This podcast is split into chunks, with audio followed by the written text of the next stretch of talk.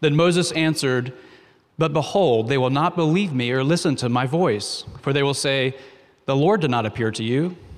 The Lord said to him, What is it? What is that in your hand? He said, A staff. And he said, Throw it on the ground. So he threw it on the ground, and it became a serpent. And Moses ran from it. But the Lord said to Moses, Put out your hand and catch it by the tail. So he put out his hand and caught it, and it became a staff in his hand that they may believe that the Lord, the God of their fathers, the God of Abraham, the God of Isaac, and the God of Jacob, has appeared to you. Again, the Lord said to him, Put your hand inside your cloak. And he put his hand inside the cloak, and when he took it out, behold, his hand was leprous like snow. Then God said, Put your hand back inside your cloak. So he put his hand back inside his cloak, and when he took it out, behold, it was restored like the rest of his flesh. If they will not believe you, God said, or listen to the first sign, they may believe the latter sign. If they will not believe even these two signs or listen to your voice, you shall take some water from the Nile and pour it on the dry ground, and the water that you shall take from the Nile will become blood on the dry ground. But Moses said to the Lord, Oh, my Lord, I am not eloquent, either in the past or since you have spoken to your servant, but I am slow of speech and of tongue. Then the Lord said to him, Who has made man's mouth? Who makes him mute or deaf or seeing or blind? Is it not I, the Lord? Now therefore go, and I will be with your mouth and teach you what you shall speak. But he said, Oh, my Lord, please send someone else. Then the anger of the Lord was kindled against Moses, and he said, Is there not Aaron, your brother, the Levite? I know that he can speak well. Behold, he, he is coming out to meet you, and when he sees you, he will be glad in his heart. You shall speak to him and put the words in his mouth, and I will be with your mouth and with his mouth, and, and will teach you both what to do. He shall speak for you to the people, and he shall be your mouth, and you shall be as God to him. And take in your hand this staff, which you shall do the signs. Moses went back to Jethro, his father in law, and said to him, Please let me go back to my brothers in Egypt to see whether they are still alive. And Jethro said to Moses, Go in peace. And the Lord said to Moses in Midian, Go back to Egypt, for all the men who are seeking your life are dead. So Moses took his wife and his sons and had them ride on a donkey and went back to the land of Egypt. And Moses took the staff of God in his hands. Take out this uh, little artifact that is in your bulletin, this little card. It's an insert.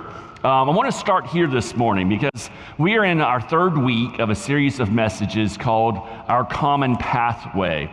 And uh, when we started this series, I brought to you the idea that one of our great concerns as a church that we want to try to make sure doesn't happen to us is that we put all of this effort into ministry and we are busy and we're doing all of these uh, programs and departments and discipleship. And at the end of the day, the fruit is immature Christians. That's the last thing in the world that we want.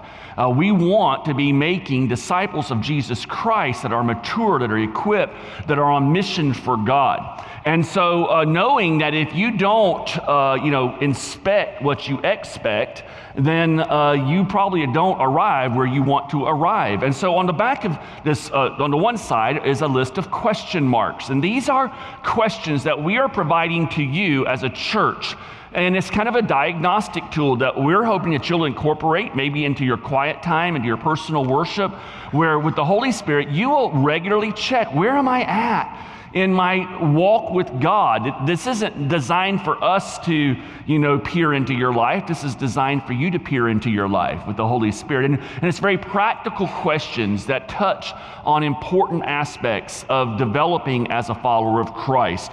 When do I engage with God throughout the day and week? Where can I safely share anything without condemnation? How am I serving and building up others? Who in my life needs to hear and receive the gospel? And what do my calendar and checkbook reveal about my priorities? These are questions that we want to be asking ourselves. But these are also questions that we are using to look at our ministry. So if we think it's important that you have a place where you can safely share what's going on in your life free from condemnation, do we have an environment set up in our church where that can actually occur? And of course, this guides much of what we do. And last week, uh, when uh, Brian brought the message about growing and we talk about our discipleship ministry, our goal is for you to be able to have an environment where you can go and where you can live authentically and you can carry out that value that we have in as a church. You can connect with other people and you can share your victories and your defeats and what's going on in your life free of condemnation. So, corresponding to these question marks, we're asking the question where in our church can you go to help see this come about through the work of the Holy Spirit? And so when we talk about now this common pathway, the other side of this card, this, these two things begin to come into corresponding, you know, relationship. If worship is important to us, and obviously in our pathway it is, it's in a very central uh, place of prominence. We have to have an environment that we are putting together for our church, both corporately, and we're equipping you to do the same thing privately through the week, where this question mark of engaging with God throughout the day and the week can actually be carried out. And so last week was grow in this pathway, and this morning we're looking at the idea of serving. How am I serving and building up others? Now, I want you to put this away, and I want you to take your communication card out.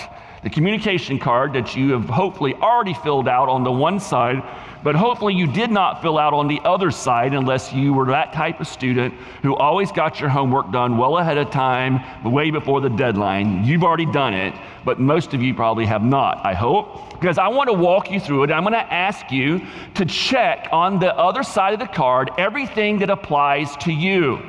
You may have more than one thing here that applies to you. And so if you would, would you um, check these boxes, okay? Next, I don't actually have my bulletin. Hopefully, the questions I have in my notes are similar to what you have there, but they're divided in really into three kind of uh, uh, groups. So check the first one if it's true. I'm new to Covenant Church. I'm checking it out. If I settle here, I will get involved and serve my church family. If that describes you and your hope and intention, check that one. Secondly, I participate in the ministry of Covenant Church and regularly serve the body with my time and talents. In other words, you're on a ministry team, you're engaged. This isn't, uh, just so we're clear, this isn't once a year bring a casserole to a dinner and now I'm done for the year. No, you are, you're not that that's not important, but no, you are regularly involved in the ministry in some way where you're serving one another. Maybe it's our children, maybe it's in first impressions, it's, it might be a small group leader, it may be on the worship team, but on a regular basis, you're serving the body of Christ to build up our church. Okay, thirdly, I've attended Covenant Church for a while, but I have not yet engaged to that point of regular ministry participation, but I would like to do so in the future. Okay? Uh, check that box if that's where you're at. Perhaps you haven't found a place of ministry and you need help there, okay? So maybe when you check that box, write out to the side, help, and put an exclamation point, and, and we will help you. And finally, the last two, in the area where I serve, I generally feel equipped and supported. And in the area where I serve, I generally do not feel equipped and supported. Now, those are hard questions, and we want you to be honest because the staff and the elders and deacons, we need this feedback so that we are able to, to shape what we're going to be doing in the upcoming ministry year. If a large number of you say, I want to be involved, but I don't feel equipped to do so, then this gives us some guidance and marching direction. So we're, we're asking you to please give us this feedback so that we can be a stronger and a healthier church that is actually doing ministry that is targeted to your needs and to where you are in life. So if you will mark that down, if you want to make a comment, like if you don't feel equipped and you, and you have an idea of how to be better equipped, please put that down. We want your feedback. We will take this very, very seriously. I promise you. Now, regardless of your answers this morning, the story of Moses in um, Exodus chapter 4, and you're going to drop those uh, communication cards in the offering plate in a little bit. Um, this story of Moses, it encourages us to realize that God can bring about a great work. He can use all of us to bring about a great work. Uh, this passage, it describes the kind of person that God delights in using to build his kingdom. And what I want you to see this morning is just this basic concept that God delights in using the obedient and ordinary person to accomplish his extraordinary eternal plans. That's what we see in this passage with Moses. We see several things, right? Right off the bat. God uses the insignificant and ordinary to do his work. Now, the context of Exodus 4 is this Moses has met God in the desert before the burning bush. And God tells him, I've heard the pleas of my people in Egypt, and I have decreed that you are going to go to Egypt and you are going to help free my people. And so, of course, when Moses heard that message, he said, Sign me up, God, I'm your man. Not at all. In fact, when you begin to read chapter 3, he starts giving excuse after excuse. He says, Who am I, God, to do this? In other words, um, Lord, you got the wrong guy. That's what he's saying. You got the wrong guy. And, and then he, he says to him, he asks another question. He says, All right, Lord, you're saying I'm the right guy, but who am I, who am I going to tell them that has sent me? And then how am I going to prove that you actually have sent me and that I'm not a con man, I'm not a charlatan? They're not going to believe me that I've heard from the great I am, the father of Abraham, Isaac, and Jacob. Not at all. They're not going to believe me. And this is what brings us to Exodus chapter 4. And it starts out, we see this, this basic truth that God uses the insignificant and the ordinary. He says, You're not going to believe you? The Lord says, What's that in your hand? So now here's Moses. He's been asking question after question to God. And now God replies with a question What is that in your hand? And Moses replies, A staff. He says, Throw it on the ground. So he threw it on the ground, and it became a serpent, and Moses ran away from the snake. See, right away, that shows you that Moses was absolutely the right guy to take on this task. Because a smart person runs away from snakes, right? And then chops its head off. Verse 4 But the Lord said to Moses, Put out your hand and catch it by the tail. So he put out his hand and he caught it, and it became a staff in his hand.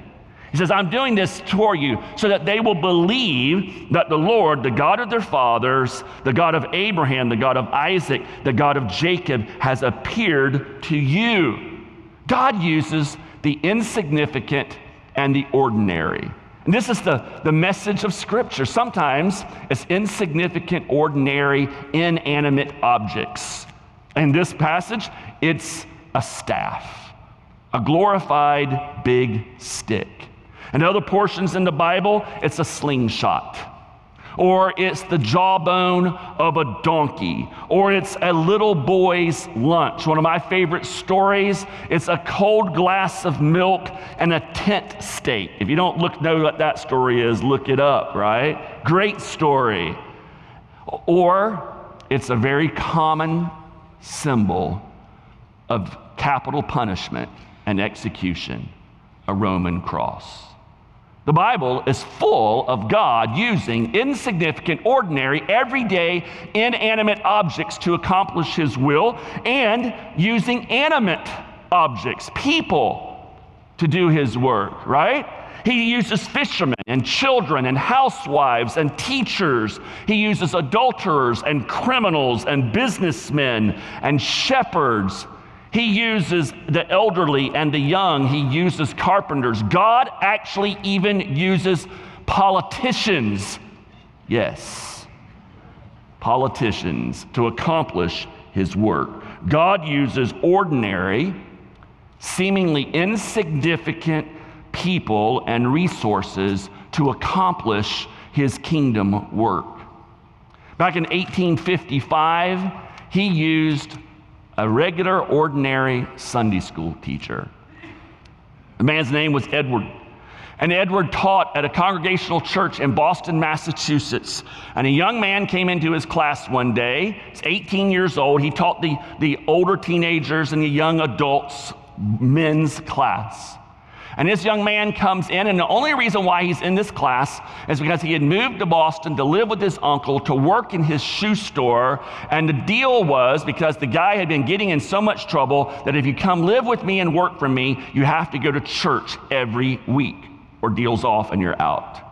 And so the young man abided by the deal. He decided, you know, I'll go attend this uh, Sunday school class. He gets there. He's handed a Bible. He's told to open the book to the book of John. He had no idea where the book of John was. He was embarrassed. Some of the other students kind of snickered a little bit, but the, the glance from the teacher silenced them. And the teacher took his open Bible and he walked over. He says, Hey, why don't you use mine? Let me have that one. I've already got it. And the young man said that simple act of kindness, where he was freed from embarrassment, he said, If this guy will do this for me, he might be all right. And he kept coming back week after week. One day, Edward Kimball decided that the Lord had impressed upon his heart to go and visit with this student. And so he goes down and he's making his way to his place of business at that shoe store. And he knows the guy's got rough edges, right? He only had a fifth grade education. He, he was pretty boisterous, pretty brash, and in, he would be that way all of his life. Couldn't read very well, could, definitely could not write and spell. His grammar was atrocious. And he gets there and he's so nervous about going in and visiting with him, he just walks right on by the shop door. And finally, he works up the courage. He goes in, and thankfully, Dwight was all by himself. And so he walks back to the back. And as Dwight would later say, he says, I don't remember anything he said that day. I just remember he put his foot up on a shoebox and he put his hand upon my shoulder. And his eyes were filled with tears as he told me my sin was going to condemn me and send me into an eternity fit for devil himself if I didn't repent. Because the weight of his hand upon my shoulder, I felt for several days to come. And I was so moved by the fact that he was crying and teared up over my sin and my soul. And if he was that concerned for my sin and my soul, shouldn't I be? And a couple of weeks later, he confesses Christ as Jesus is Lord, and their friendship would stand for decades, well into the time where Dwight would become known as D.L. Moody, the most famous evangelist of the 19th century, the first man in recorded history that is credited with a million people professing Jesus Christ as Lord and Savior as a result of his ministry. God took an ordinary run of the mill, everyday member of a church, and from that worked a great work for the kingdom. Why does God work this way? Why does he do it like this? Why does he pick somebody obscure like Edward Kimball to change the trajectory of the Midwest of the United States and nations in Europe for, oh, for two and three and four generations? Why does he work like this? The Bible tells us in the book of Corinthians, for consider your calling, brothers. Not many of you were wise according to worldly standards. Not many were powerful. Not many were of noble birth. But God chose what is foolish. In other words, God chose the ordinary things of this world. He chose them to shame the wise. God chose what is weak in the world to shame the strong. God shows what is low and despised in the world, even things that are not, to bring to nothing things that are, so that no human, no human being might boast in the presence of God. Why does God work through insignificant and ordinary people? By worldly terms, insignificant and ordinary people. An insignificant and ordinary means, why does he work like this? The answer is very simple to demonstrate how powerful he actually is, to get the glory that he alone deserves. You know, Moses, he thought he could not be used by God, and Moses was absolutely wrong. He was wrong. And you may think that you cannot be used by God. By worldly standards, you may not be rich and powerful. You may be very ordinary in the normal terms of the expressions. You may not be a world shaker. You may never step up on a stage and have the spotlight. You may never have a million likes on your Instagram or followers. You may not even know how to log into Instagram, and that might be a good thing.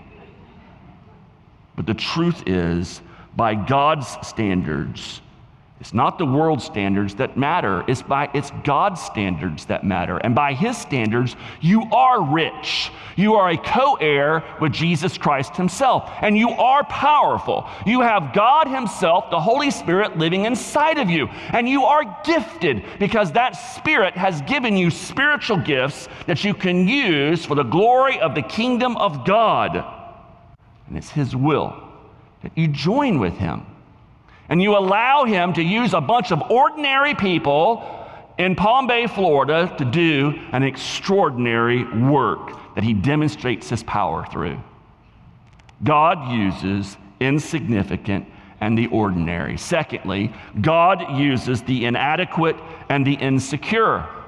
Verse 1 Moses answered to this call Behold, they will not believe me nor listen to my voice, for they will say, The Lord did not appear to you.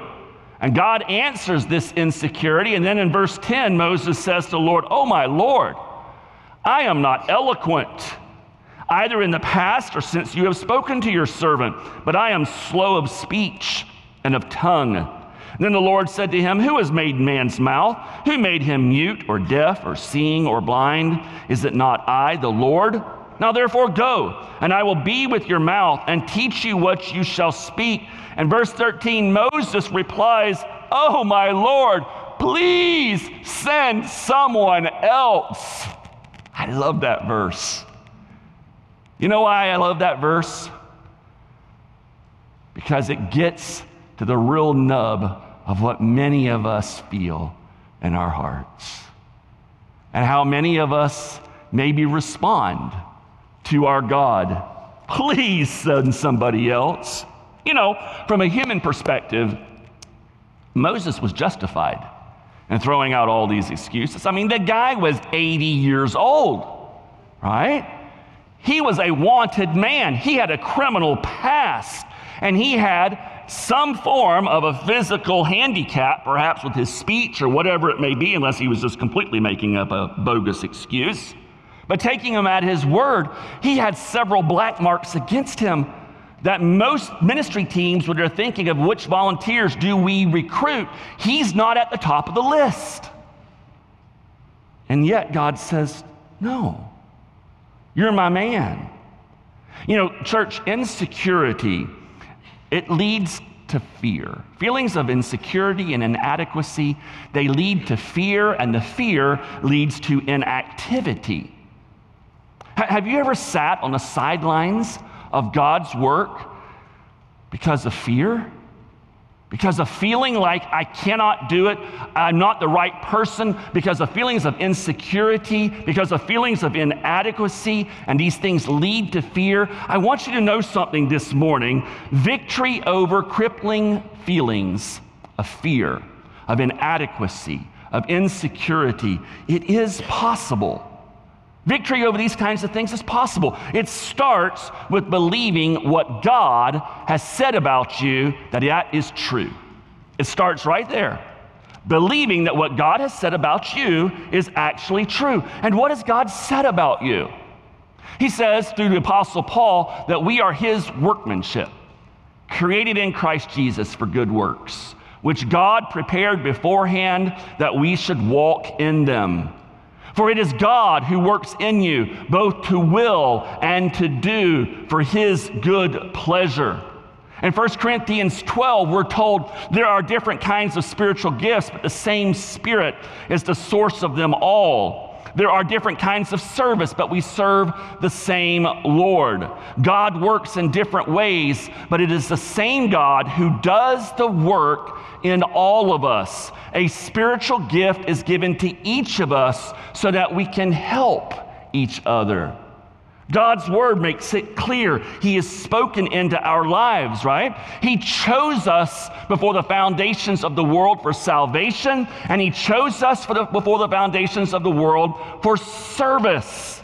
He ordained that we would be one of His children, and He's ordained that we will be one of His servants. He has decreed that we will spend all of eternity with Him in glory, and he has decreed we will serve him and we will bring about manifestations of his power and glory in this world.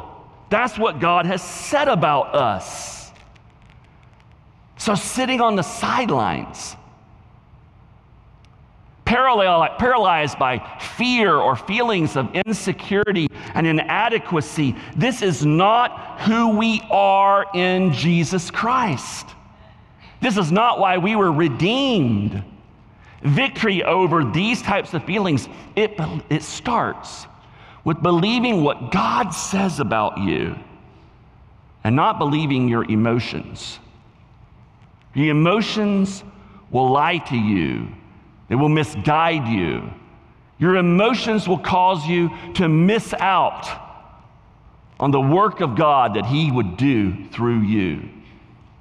Victory begins by believing what God says about you, not what your emotions say about you, not what those, those messages that were drilled into your mind and into your heart as you were growing up that were negative.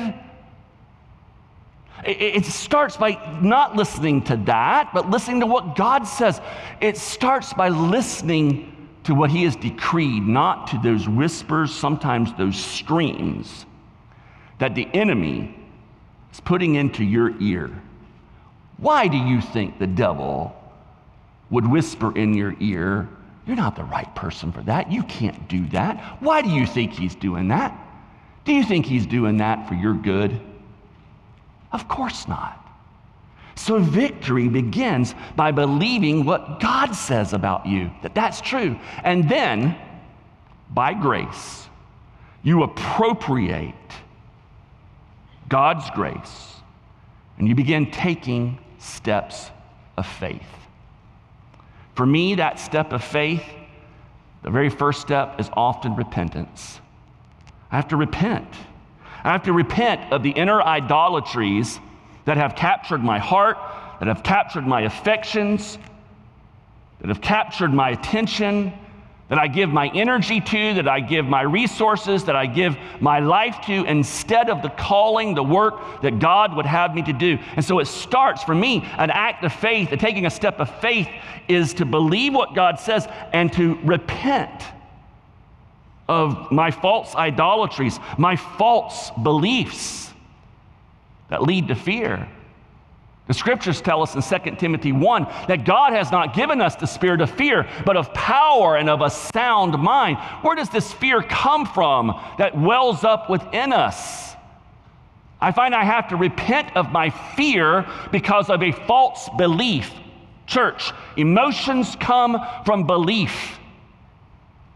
And an emotion of fear is coming from a belief, and it is a false belief. And what is that false belief? Oftentimes, it is a false belief that is linked directly to pride. So often, at least in my life, my fear is rooted in pride. Well, what will people think about me? What if I fail? What if I don't do it right? What will people say? You know, what if I get embarrassed? Right? All these types of inner messages that are playing to your fear, but what is behind that fear? It is pride, the pride of life, the Apostle John says. And that's why, for me, I find one of the very first steps of faith is actually repentance for these types of things. I have to repent because of my fear is rooted in pride or my fear is rooted in unbelief. I don't accept about myself what Jesus says about me. Do you understand what I'm saying here? You have, you know, you're looking at me like, boy, Jerry, you're really messed up. So maybe I'm the only one here this morning that has this issue. But for me, this is what it looks like to practically appropriate God's grace and take a step of faith. It includes persistently praying and asking God for help and support. It, it, includes trusting the promises of God that I can do all things through Christ who strengthens me. It includes taking us taking a step of faith. For you this morning might be to write on that communication card just a simple word, help. I don't know what to do. You want to be involved, but you don't know where to start. Maybe it's fear. Maybe it's, I, I don't have the talents. I don't have the gifts. What, where can I plug in? Where, what can I do for God? Just write the word help. Take a step of faith this morning. Write the word help down. And we'll take it from there. We have deacons and elders and staff members who can come alongside of you. And taking a step of faith isn't coming alongside of you and pitching you into the deep end of the pool.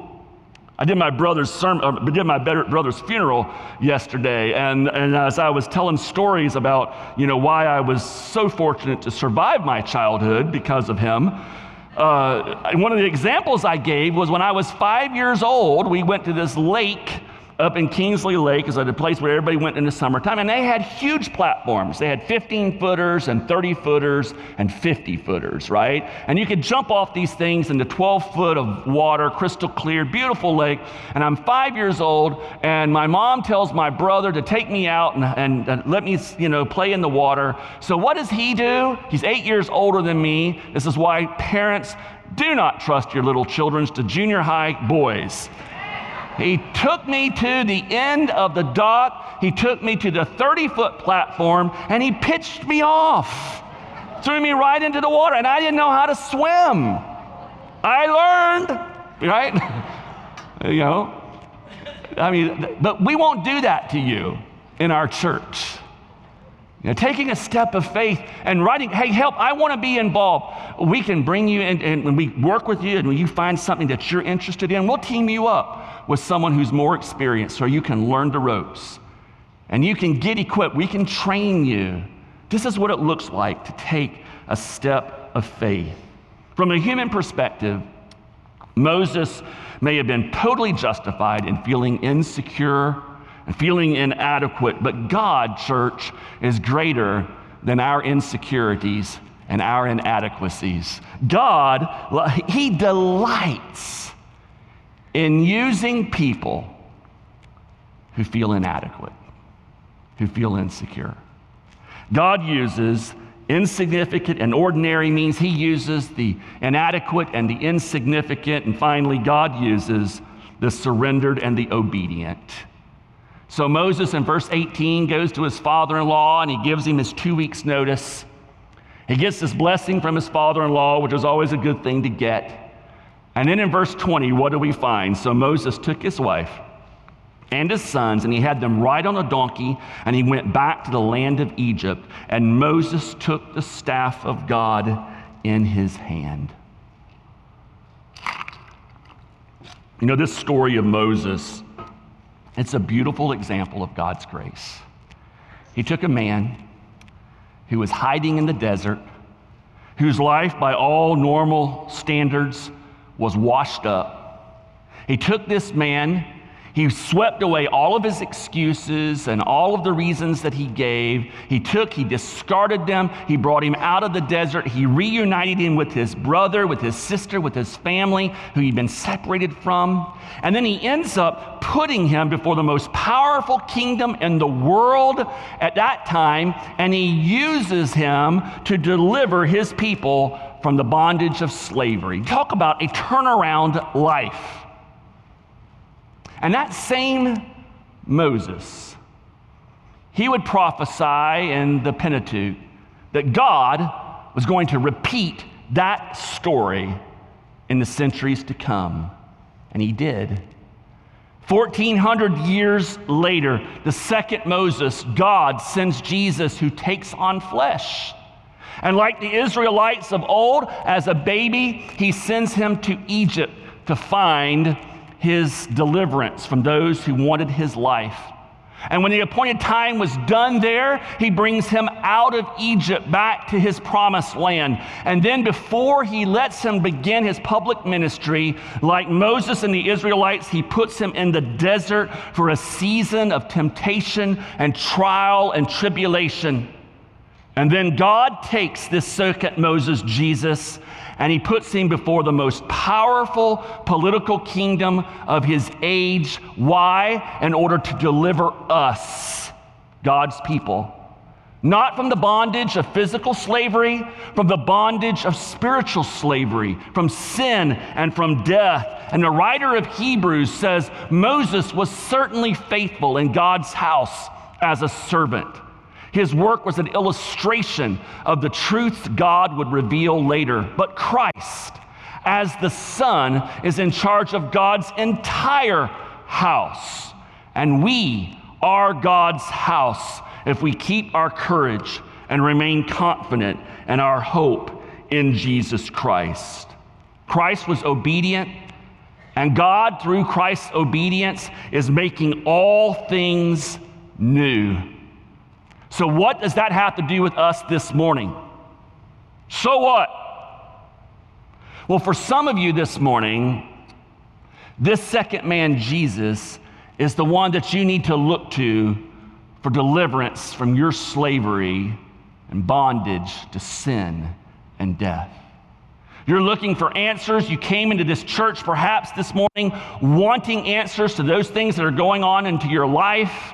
And the answer is not from pop psychology or from more toys or from the things that this world may offer. The answer comes from this person, Jesus, who gave his life for the sins of his people, who promises to deliver you from the grip, from the penalty, and from the power of sin and bring freedom into your life. So, for some of us here this morning, the so what is this? It's time to follow the Messiah, Jesus to receive Him as your Lord, to confess your need, and to begin to worship Him. But for many of us here, we're Christians. So I would ask, where are you at? How are you this morning? Are you the, the Moses hiding in the desert, making excuses, not engaging for what any number of reasons? Or are you the Moses who's experiencing the presence of God in your life, the power of God, and he's using you to do a work for his kingdom? Which Moses are you this morning? Obedient servanthood. Obedient servanthood makes us part of something that is eternally epic. It gives us purpose. It gives us meaning in our lives. It actually, the writer of Hebrews says, or uh, a little later from the passage I read, it actually helps us in our battle against sin because it grows us up when we serve one another and we serve the Lord. What begins to happen is the Holy Spirit gets more and more control. We get more and more experience with Him being in our lives, and that makes saying no to the temptations of this world actually become a little easier. The benefits of serving God and serving one another for the glory of God, they are countless. So, Christian, which Moses are you? Let me end by asking you the question that started this passage that God asked Moses. Christian, what is in your hand that God would use for his glory to build his kingdom? What is in your hand that you can lay down and have God use for his glory. Let's pray. Heavenly Father, we thank you for the opportunity to look at this passage of Scripture. I thank you for the great number of people in our church who are already serving. Uh, Lord, I think of the, the many men and women who are here on Wednesday nights or Sunday nights with our youth Uh, many men and women and young people who they, they go over into Covenant Cove and they worship with them and they help disciple and lead our children in worship on Sunday mornings or who help love on little children in our Sunrise Island or are simply stand out in that parking lot and they ensure that everyone gets a smile and visitors get loved on and treated with dignity and respect because we love the newcomer and we love the one who's with us worshiping on a regular basis. Lord, we have so many, covenant is working because so many of the people here at Covenant work. And they know what it's like to serve.